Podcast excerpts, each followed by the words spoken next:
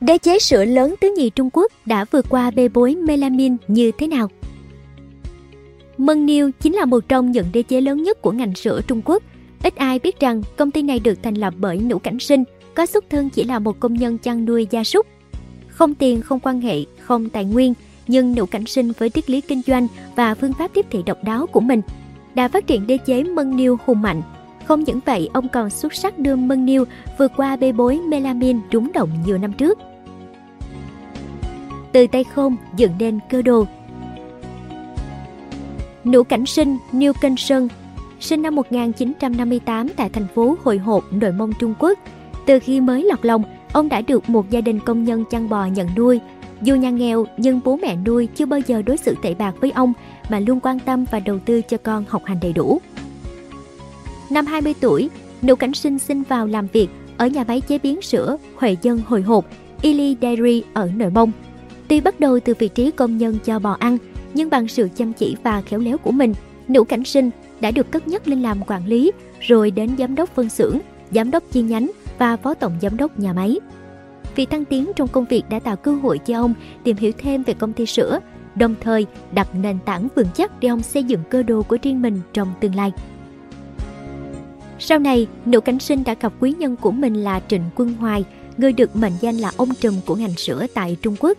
Năm 1993, Trịnh Quân Hoài trở thành chủ tịch của Illy Dairy và bổ nhiệm Nữu Cảnh Sinh làm phó chủ tịch điều hành, chịu trách nhiệm chính về sản xuất và bán kem. Cả Nữu Cảnh Sinh và quý nhân của mình đều có hoài bão lớn, đó là cùng nhau đưa thương hiệu Illy đến gần với người tiêu dùng. Sau này, nhờ sự phối hợp của hai người đã tạo điều kiện cho sự ra đời của món kem cà phê Illy quốc dân với câu khẩu hiệu "Đổi đắng hưởng ngọt", nổi tiếng khắp các hang cùng ngõ hẻm thời bấy giờ tại Trung Quốc. Khẩu hiệu quảng cáo bắt tai cùng lớp kem cà phê tan chảy trong miệng đã mang lại doanh số bán hàng lên tới hơn 10 triệu đô la Mỹ. Thậm chí trong Thế vận hội mùa hè 1996, Nữu Cảnh Sinh còn tạo ra một chiến dịch tiếp thị đặc biệt giúp doanh số bán kem Illy tăng mạnh và lập kỷ lục doanh thu hơn 100 triệu đô la Mỹ. Lập công lớn nhưng Nữu Cảnh Sinh không bao giờ nhận hết công lao về mình. Khi nhận được tiền thưởng doanh số bán hàng, ông đã chia cho cấp dưới. Khi gia đình cấp dưới gặp khó khăn, ông cũng đi đầu quyên góp tiền của vật chất để giúp đỡ. Vì thế, danh tiếng của Nữu Cảnh Sinh ở Illy tăng lên từng ngày. Tuy nhiên, sau này, Nữu Cảnh Sinh và Trịnh Quân Hoài phát sinh nhiều mâu thuẫn trong kinh doanh, nên dù từng là một liên minh mạnh mẽ, hai người đã tách ra và đi theo con đường riêng của họ. Ở tuổi 41, Nữu Cảnh Sinh kiên quyết rời bỏ Illy, nơi ông vất vả gắn bó suốt nhiều năm ròng. Thế nhưng rời đi không phải là kết thúc, mà đó là sự khởi đầu tốt hơn, một khởi đầu hoàn toàn mới. Không tranh ngôi nhất, chỉ ăn phần ngôi nhì. Sau khi rời Illy, Nữu Cảnh Sinh quyết định học thêm để trau dồi thêm kiến thức. Nhờ có rất nhiều kinh nghiệm thực chiến nên vài năm sau đó, Nữu Cảnh Sinh quyết định quay trở lại đường đua ngành sữa và thành lập một công ty mới lấy tên là Mengniu Dairy. Nghe tin, tất cả những người đã từng làm việc với ông trước đó đều đến ủng hộ. Nữu Cảnh Sinh vì để không phụ sự tin tưởng của mọi người, ông dốc sức làm việc, chăm chỉ đến mức quên ăn quên ngủ. Để có được chỗ đứng vững chắc trong ngành sữa, vấn đề nguồn sữa được Nữu Cảnh Sinh ưu tiên đặt lên hàng đầu. Ông có yêu cầu rất cao đối với nguồn cung, nhưng có một thực tế là khi đó tất cả các nguồn sữa ở Hồi Hộp đều thuộc về Illy. Vì không muốn hạ thấp yêu cầu của mình nên Nữu Cảnh Sinh phải ngày đêm suy nghĩ để làm sao có thể có nguồn sữa tốt mà lại không xung đột lợi ích với Illy.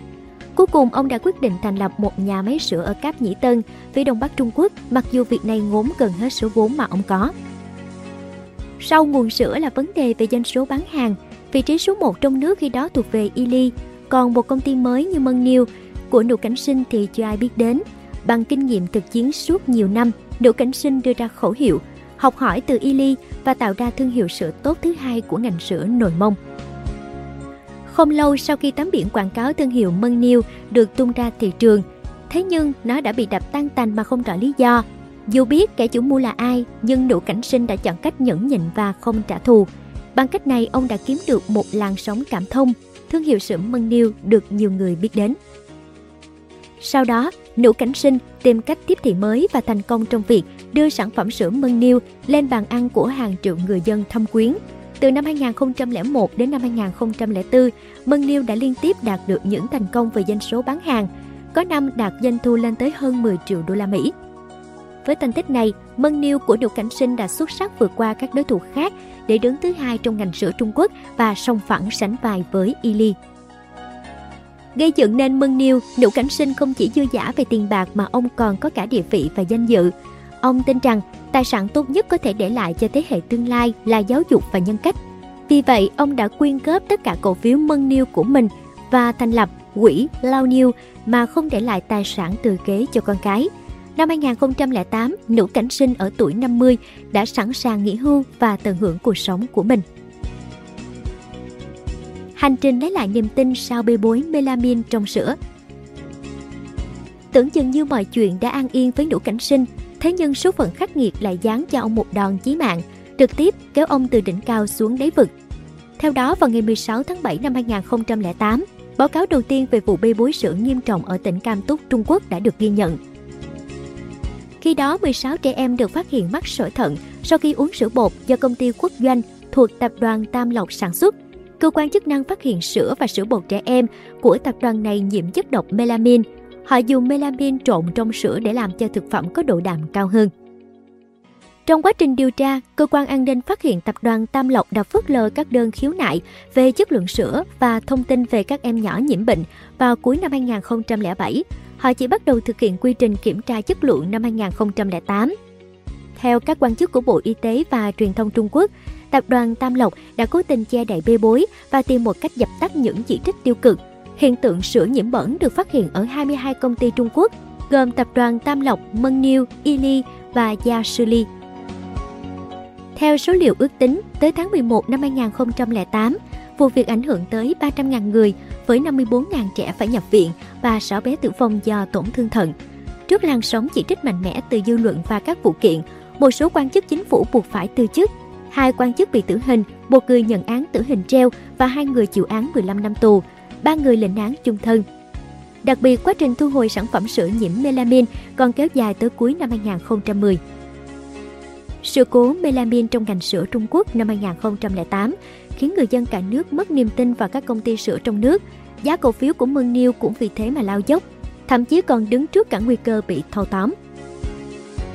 Trước tình thế, ngàn cân treo sợi tóc, Nữu Cảnh Sinh lặng lẽ từ bỏ kế hoạch nghỉ hưu của mình và một lần nữa dương cao ngọn cờ của Mengniu. Để tạo niềm tin cho người dùng, ông quyết định đổ bỏ toàn bộ 30.000 tấn sữa đã thu mua. Tiền của người chăn nuôi bò sữa cũng không bị mất, bởi Mengniu sẽ đứng ra chịu mọi tổn thất. Lần này Mengniu mất gần 1 tỷ đô la Mỹ, nhưng danh tiếng của Mengniu dần dần được vớt vát lại. Sau sự cố melamine, Nữu Cảnh Sinh đã đích thân viết tâm thư gửi giám đốc câu lạc bộ doanh nhân Trung Quốc và các sinh viên của trường cao học kinh doanh Trân Khung với nội dung trừng phạt tội phạm và giải cứu nạn nhân trong ngành công nghiệp sữa của Trung Quốc. Ông hy vọng rằng các bạn học cũ có thể giúp một tay vực dậy ngành sữa trong nước. Rất may các doanh nhân lần lượt vươn tay giúp đỡ, viện trợ và kiều hối từ khắp nơi đổ về, giúp Mengniu dần hồi phục mạnh mẽ. Sau sự cố melamine khủng khiếp, Nữu Cảnh Sinh xác định rằng ngoài việc phục vụ người tiêu dùng bằng những sản phẩm sữa tốt thì ông cũng nên phát triển mạnh mẽ hơn hoạt động từ thiện và đền đáp cho người dân. Cuối cùng vào tháng 11, 2021, ông thông báo nghỉ hưu, rời xa danh lợi và dành phần đời còn lại cho công việc từ thiện. Ông từng nói, ước mơ của tôi trong nửa đầu cuộc đời là cứu người khác bằng cách cứu chính mình, còn ước mơ trong nửa sau của cuộc đời tôi là cứu chính mình bằng cách cứu người khác. Về phía Mengniu, hiện tại, đây vẫn là một trong những công ty sữa hàng đầu Trung Quốc. Sau sự cố melamine năm đó, công ty đã tìm hướng đi mới khi sử dụng bò nước ngoài để giành lại niềm tin với người tiêu dùng. Sản phẩm mũi nhọn của Mengniu được nhiều bà nội trợ biết đến chính là một loại sữa có tên Milk Deluxe giá cao, sản xuất ở New Zealand với hợp thiết in hình núi tuyết như dãy Amber. Cảm ơn bạn đã xem video trên kênh Người Thành Công. Đừng quên nhấn nút đăng ký và xem thêm những video mới để ủng hộ nhóm nhé!